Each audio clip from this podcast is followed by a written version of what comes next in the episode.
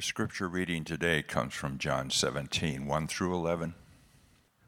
When Jesus had spoken these words, he lifted up his eyes to heaven and said, Father, the hour has come. Glorify your Son, that the Son may glorify you, since you have given him authority over all flesh to give eternal life to all whom you have given him. And this is eternal life that they know you, the only true God, and Jesus Christ, whom you have sent. I glorified you on earth, having accomplished the work that you gave me to do, and now, Father, glorify me in your own presence with the glory that I had with you before the world existed. I have manifested your name to the people whom you gave me out of the world. Yours they were, and you gave them to me, and they have kept your word.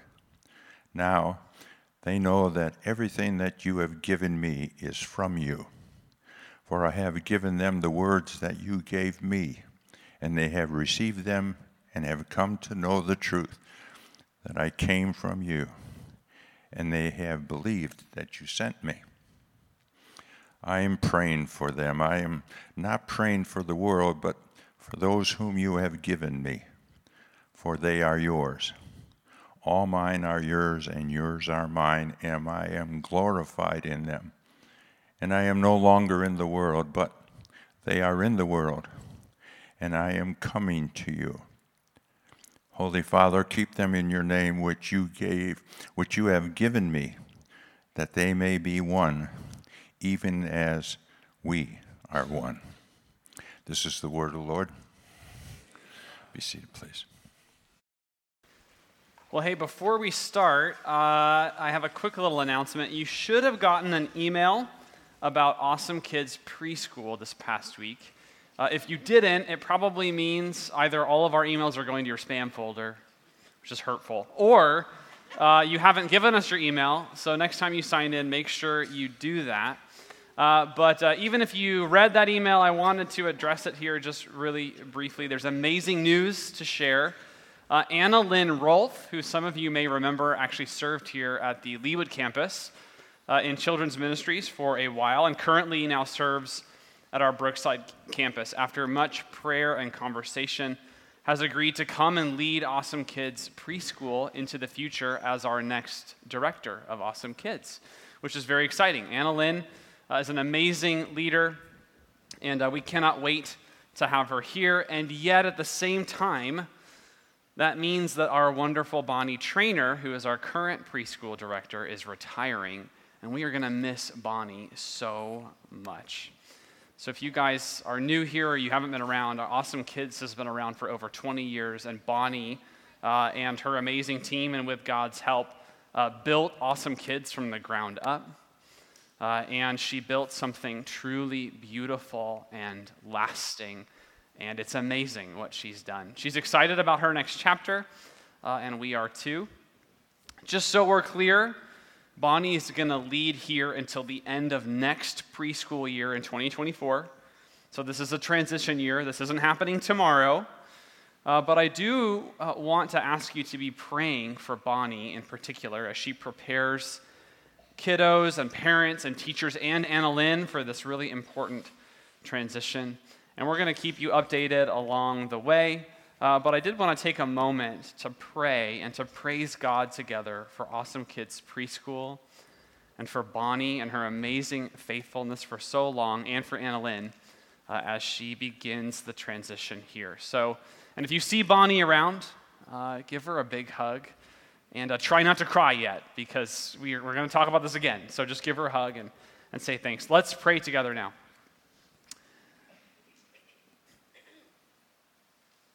Father, we remember the words of your son Jesus, who told his disciples, Let the children come to me. Which has been at the heart of what Awesome Kids Preschool is all about for 20 years, introducing children to Jesus. And we are so grateful for how you have blessed Awesome Kids Preschool, for every uh, young image bearer who has darkened those doors and how well they have been loved by Bonnie and the teachers there. We pray for Bonnie uh, and Warren as, as Bonnie prepares her heart, not only to leave well and to finish well, but to consider what you have for her next. We pray for the preschool that you continue to bless it and use it as a light in our community. And we pray for Anna Lynn and her family that you would continue to prepare her uh, for her next big role here in leading the preschool. Father, what a privilege and an honor it is to work with you to bless our community. We're grateful. We pray all this in Jesus' name. Amen. Well, we've all experienced this moment, this feeling, this sense at one time or another throughout our lives. I remember for me, it was really early.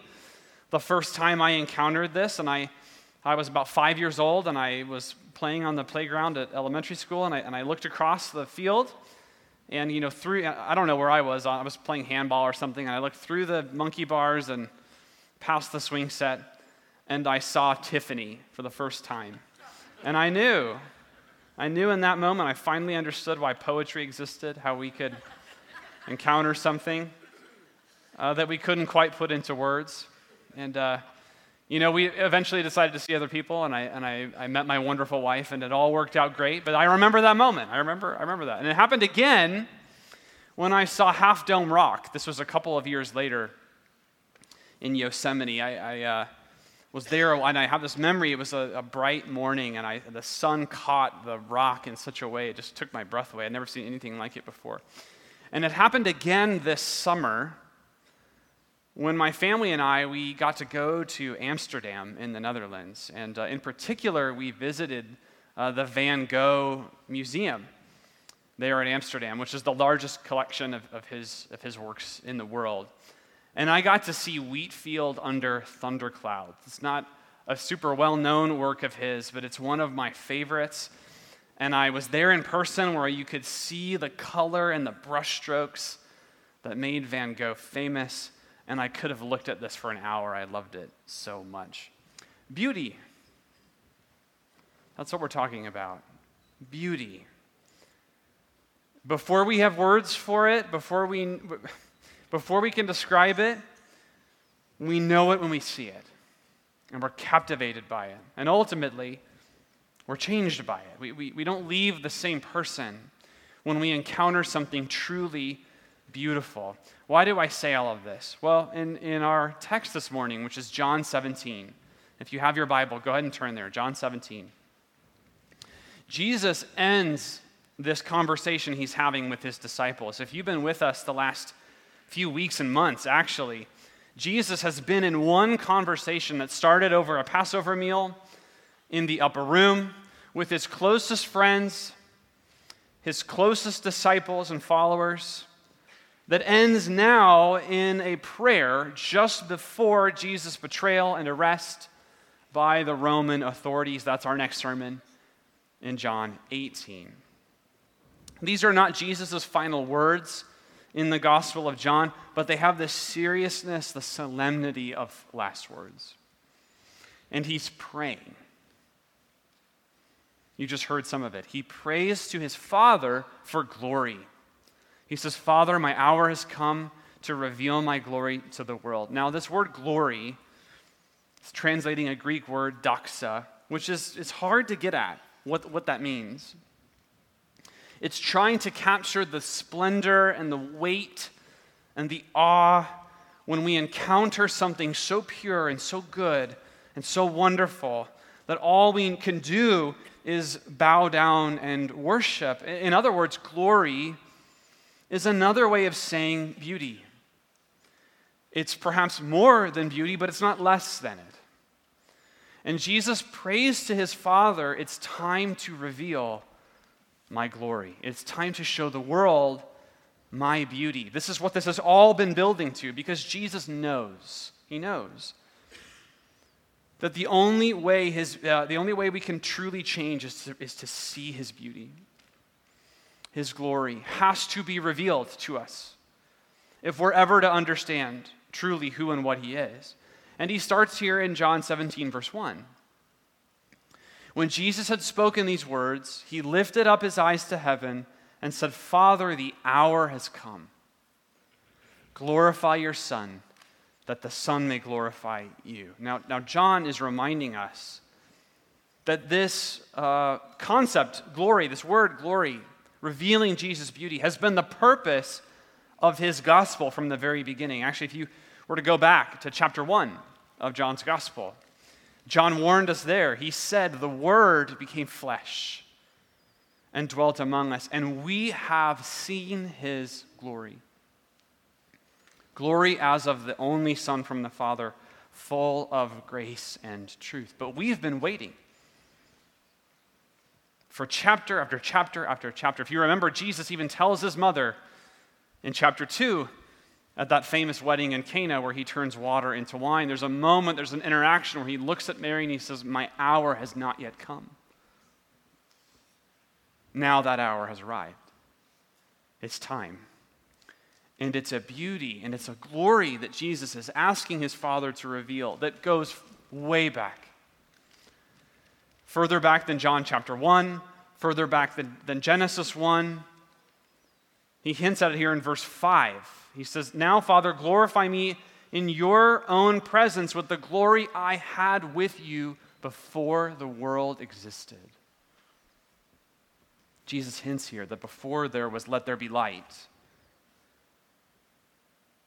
there is a beauty he has yet to reveal. It has never been revealed. It is everywhere anticipated, though. You can smell it on the rose on a bright morning walk in the garden. You realize there that God did not just make flowers for food, He made them beautiful just for beauty's sake. You can see it in the heavens on a clear night, in the mountains, in the stillness and silence that only nature can provide. You sense there something that is so big and so vast that simply to look at it gives you a small glimmer of the bigness of God Himself. These are all things that Jesus and His Father made and called them good in Genesis 1.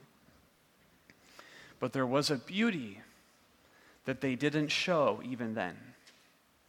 When Moses begged God to see his face in Exodus, if you're familiar with the story, Moses on the mountain says, God, show me your face, show me your glory. But God says, if I were to do that, it would destroy you. I can only show you part of it. It would obliterate you to see my beauty fully revealed. And if you remember, he passes by Moses, so Moses can only, he can't fully see the glory. But even then, Moses comes down off the mountain and he's glowing, he's shining.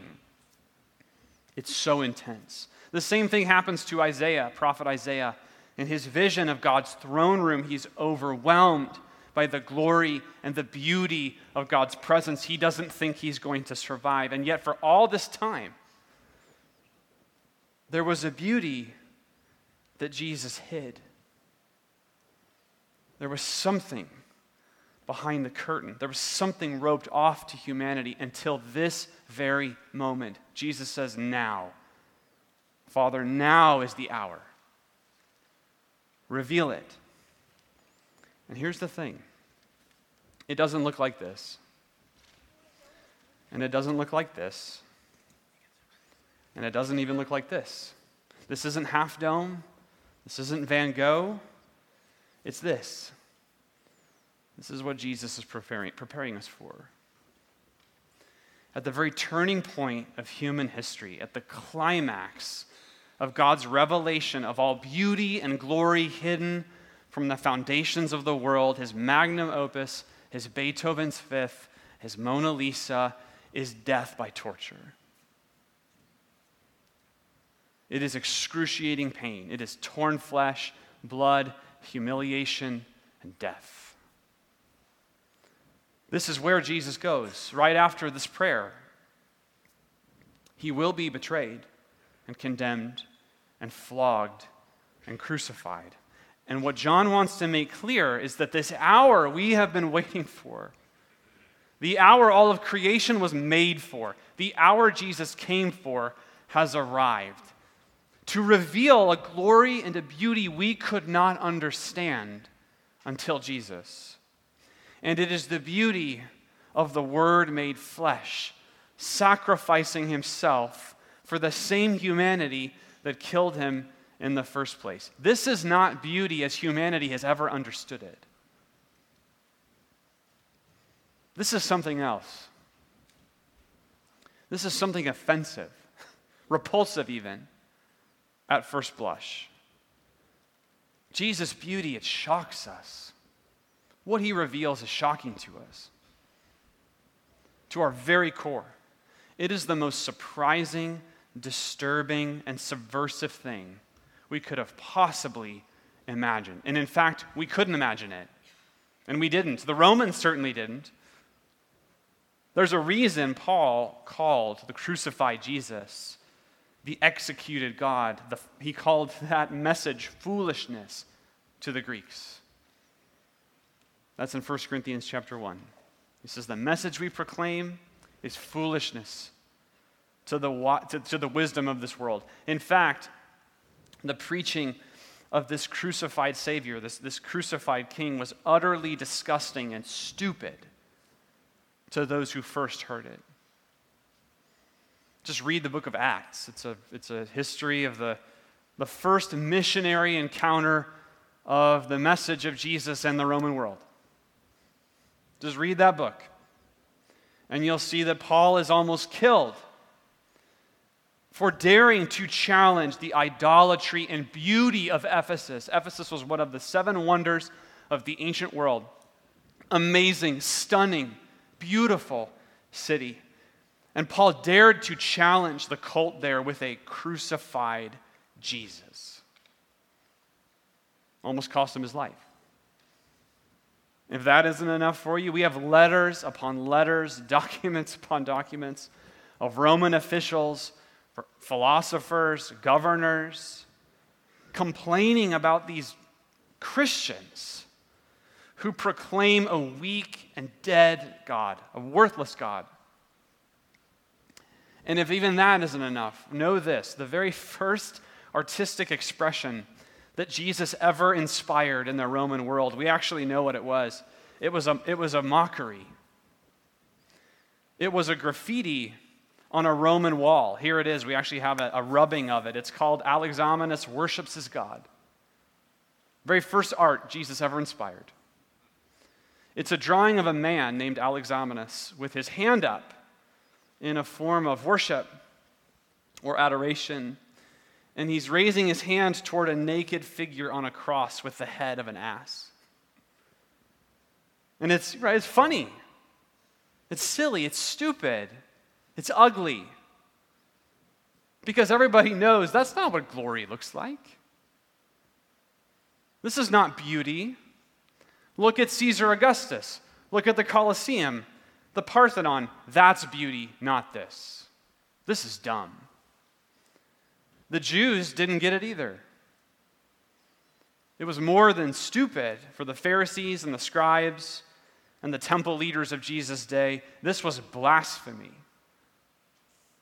To dare to claim that in Jesus, the creator God of Abraham and Isaac and Jacob, would take on flesh, and not just any flesh, but Galilean flesh, and then die a criminal's death on a Roman cross. This was the most unimaginable, heinous, and evil representation of God you could ever conceive of. And yet, here is Jesus in John 17 asking for his Father's help. Reveal my beauty to the world. Reveal this to the world.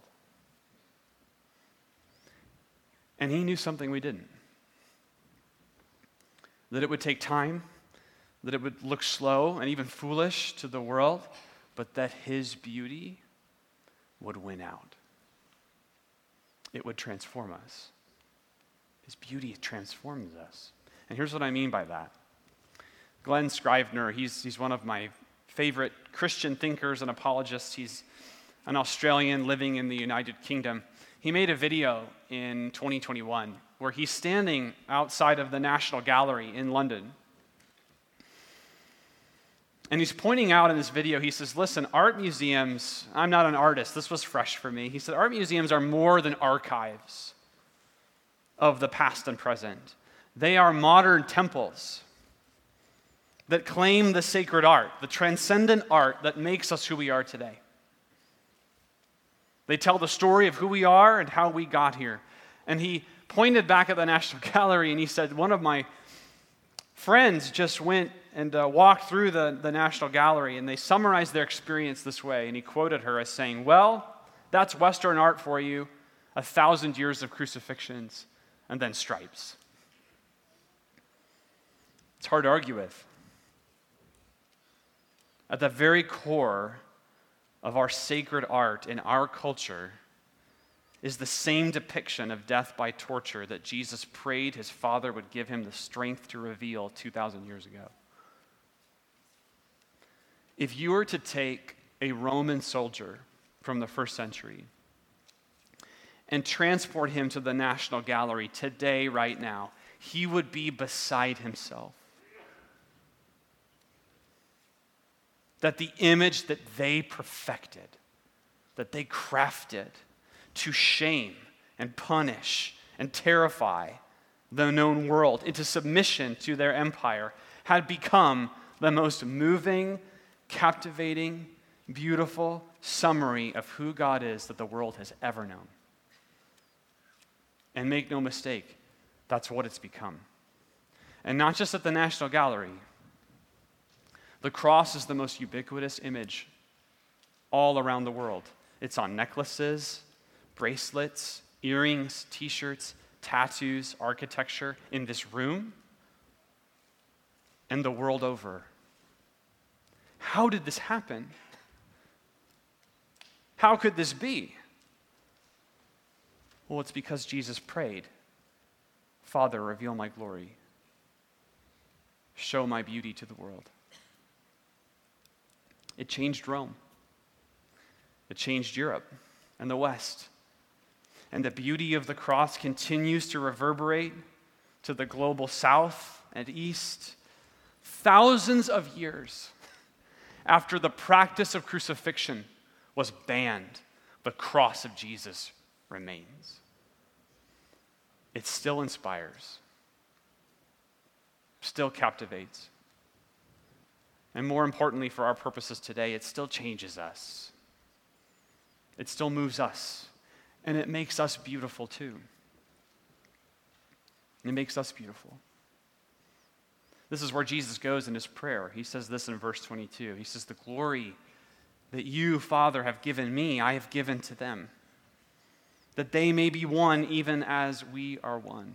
Now, Jesus is praying here for those disciples he's around, and anyone who would believe through their message, who would have eyes to see who he really is, what truly makes him beautiful above all others, that they too would share in his beauty, that they would compel the world by their beauty just as he has done. That the image of sacrificial love, of dying to self, of wisdom in foolishness, of power in weakness, of beauty in ugliness would be our image. That's who we are now. Because we've been converted.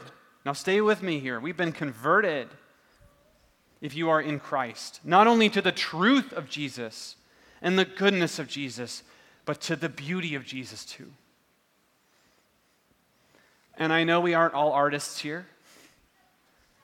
But I think we all know the power beauty can have. When you see something beautiful, truly beautiful, it stops you in your tracks. You become rooted to the spot, and it makes a claim on you. You start to see it everywhere. You start thinking about it, you start talking about it. It sends you out. It, if, when you've watched a, a, a film that moves you or heard a song that grabs you, you become its missionary. Have you seen this? Have you heard this? Beauty is not trying to convince you, beauty arrests you, it stops you, it defeats you. And when Jesus' beauty displayed in the cross does that to you, it moves you to change. It moves you to take on that beauty. When we are enraptured by Jesus' beauty on the cross, Everything else Jesus prays for comes into place here in John 17. He prays for our protection from the evil one in verse 15 because the more we see his beauty, the more the lies of this world grow strangely dim. That's how the hymn puts it. Their beauty begins to pale in comparison to his. He prays for our sanctification, he prays for our growth to become more like him in verse 29 because he will not settle for anything less than his beauty in our lives. And he prays for our oneness in verse 22 because despite our real differences, we are united around a universe shattering image of who God really is, and therefore who we must be to one another. Part of what Jesus is showing here, what John is reminding us of, is that the Christian life, the Christian life Jesus prays for us, is not an argument. Our role in the world is not to win an argument with the world. In, in fact, if you've ever been in a real argument with someone, even when you're right, you've probably found that you rarely change anyone's mind. The Christian life is not an argument, it's a portrait, it's a picture, it's a sculpture, it's a play. We are supposed to rhyme with Jesus' glory here. We are supposed to look like, sound like, feel like, smell like the fragrance, the sacrifice, the love of Jesus. That's it. And we do that when we behold him. And I know that's a really religious word, behold. We don't say that in everyday English, but it's a good word because it means more than simply to look at something. It means to sit in front of and to study, to be moved by something that we see or experience, to soak in it, to open ourselves to it. This is what we mean to behold Jesus like that.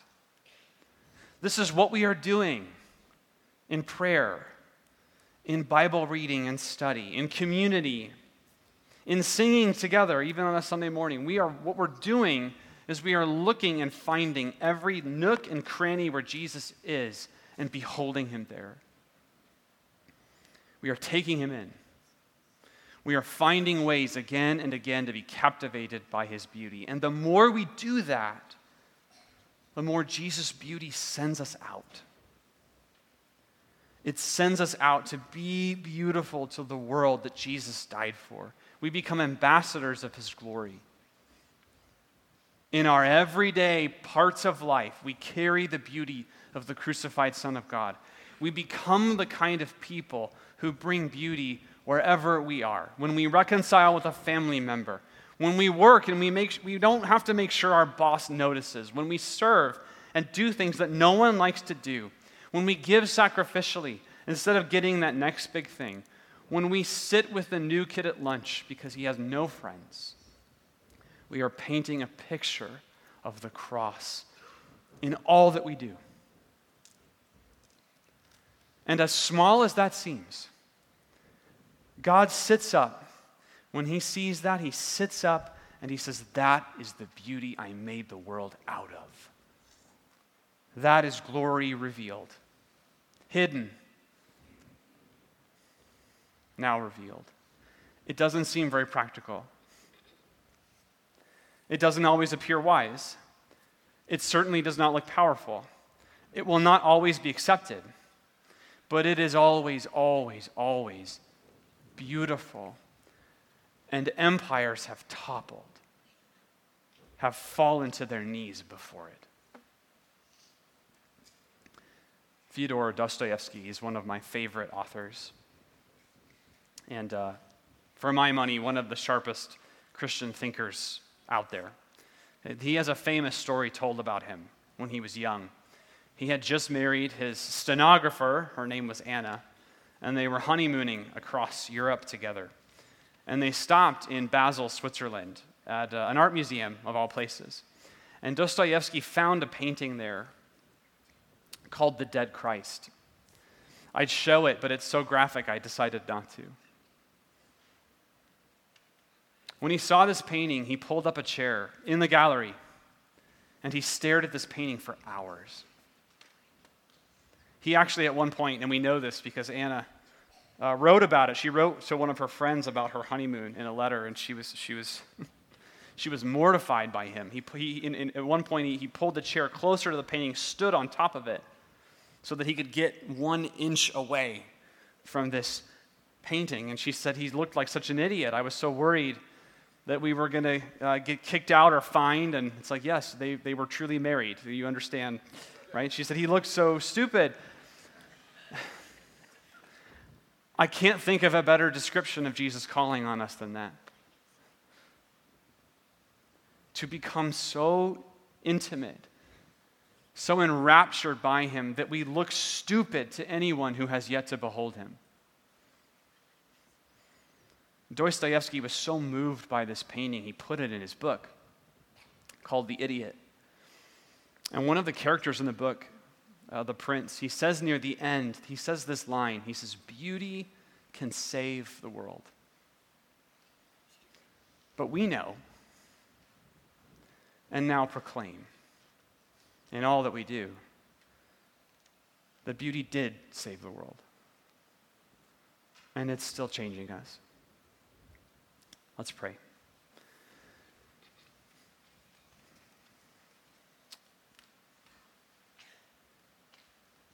Father, even now, captivate us in Jesus.